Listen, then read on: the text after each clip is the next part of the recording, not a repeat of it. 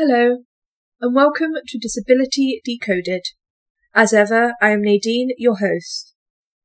In this episode, I am going to take us through a history of disabled rights, starting with around World War One, as we were just in November. According to various sources, one including Abilities United, over 16% of Americans are considered to have a disability. In the UK, it is 22%, so nearly one quarter of the total population. And the world, it's about 10%.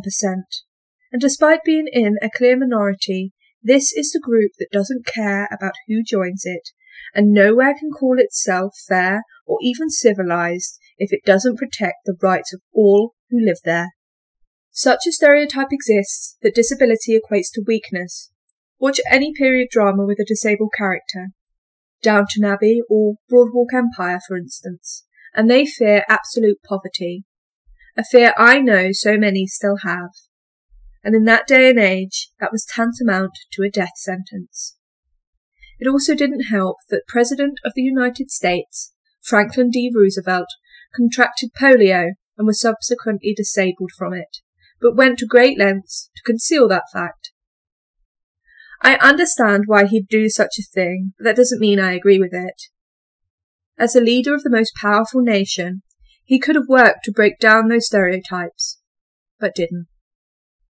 Was it fear of being ousted? Did he think himself weak and worked hard to prevent that from being seen?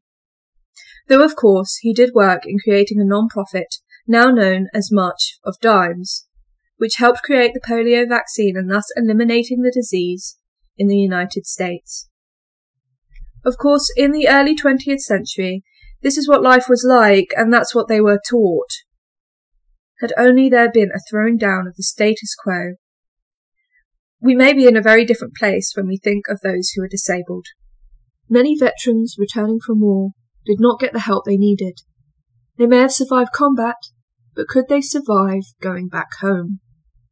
Of course, widows got a pension in the UK following the beginning of World War One, and in the United States, from 1792, veterans had a pension scheme that was only updated over 100 years later for the aforementioned war, despite the fact that other wars came and went during that time. Of course, military personnel have usually been held in high regard in the United States especially, but that fact was confusing to me. I understand that World War One was the first fully mechanical war and was something that terrified everyone at the time and now. But to not update those benefit systems shows that despite being lauded as a war hero, you are still disabled, so are still lesser than those who are not. Even when you look at how this was managed, it is tiring. Three different federal government agencies were created to manage this, and these were the Veterans Bureau, Bureau of Pensions, National Home for Disabled Volunteer Soldiers, this rather inefficient and confusing arrangement soon proved too bothersome to effectively administer. Well, at least it existed. And in 1930, the Veterans Administration, or the VA as it is still known, was created. However, as it stands, I don't really see the monthly payment from the VA as particularly helpful. From the 1st of December 2022, the rate for an unmarried veteran with no dependents with a disability percentage of, let's start with 50%, your earnings would be $1,041.82. My rent's more than that. And then if you receive disability benefits for being unable to work, then you better not go have it with your beloved who works, as that will see that deduct. That's not really what I expect the rate of those who serve their country to be. It's really disheartening to see.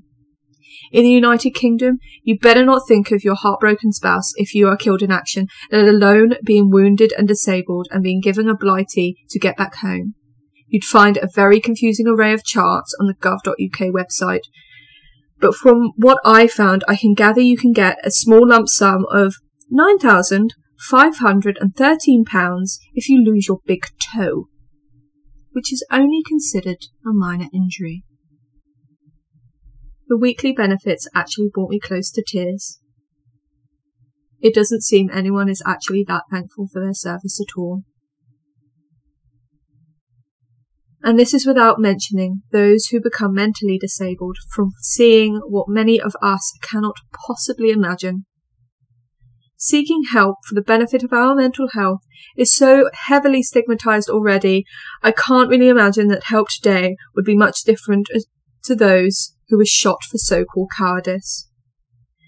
Shell shock was something that confused everyone at the time, what is now classified as PTSD, and was actually banned as a diagnosis in 1917 by the British Army, with mentions of it being censored even in medical journals.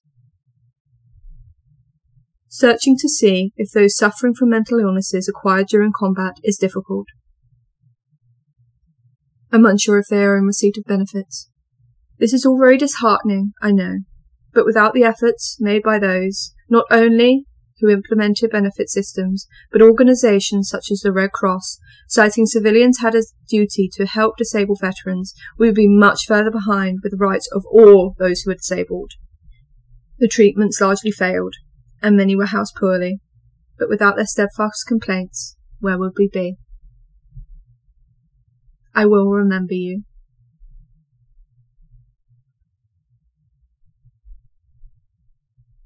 November isn't just a month I know to be about remembrance for those who served for their country, but it is also typically when elections take place in the United States, so we will also look at the suffrage disabled persons still face at the polls.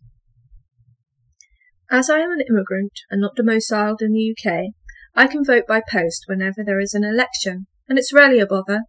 No one mentions it. In the United States, postal votes are often viewed by many as fraudulent and with suspicion. For example, in Nevada, as long as the letter containing the ballot is stamped by election day, it must be counted. So this is why it always seems like it's at last to call its election. Typically those who are disabled and or chronically ill are considered eligible to cast an absentee vote, but this doesn't come without its issues. To preface, this next section of today's episode will unlikely please those who vote Tory or Republican, and if we cannot speak after with civility, then I suggest you switch off and I hope you have a pleasant day. In 2020, over 11% of voters with disabilities reported they faced some type of difficulty casting a ballot. More than any other group, and despite expanded access to mail in voting due to the pandemic. But instead of embracing the more accessible forms of voting that sparked record turnout, including among voters with disabilities, states have doubled down on new restrictive voter suppression laws.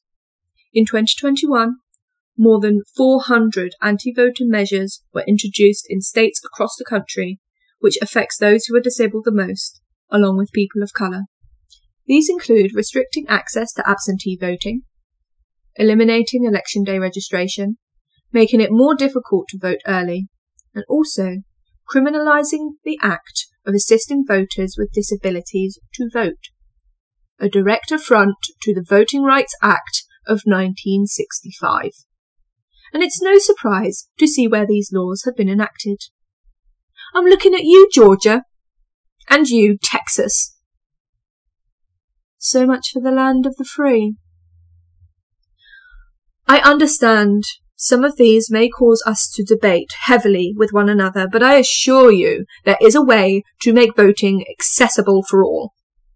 I understand that photo IDs are important and fraud can and does, albeit rarely, happen.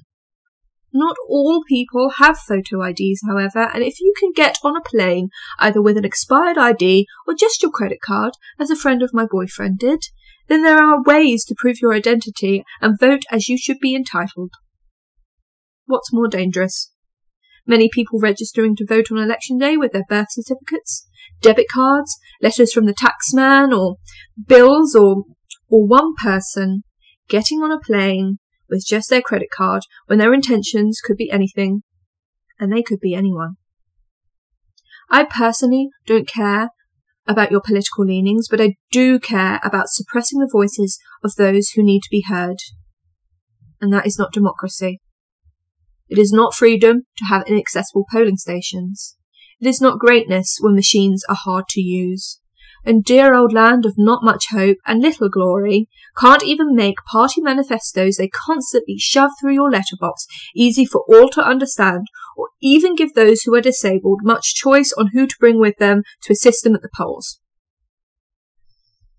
I also walked past a few polling stations in Brooklyn on election day of the midterms a few weeks ago, and according to the Voting Accessibility for the Elderly and Handicapped Act of 1984, it requires accessible polling places in federal elections for elderly individuals and people with disabilities.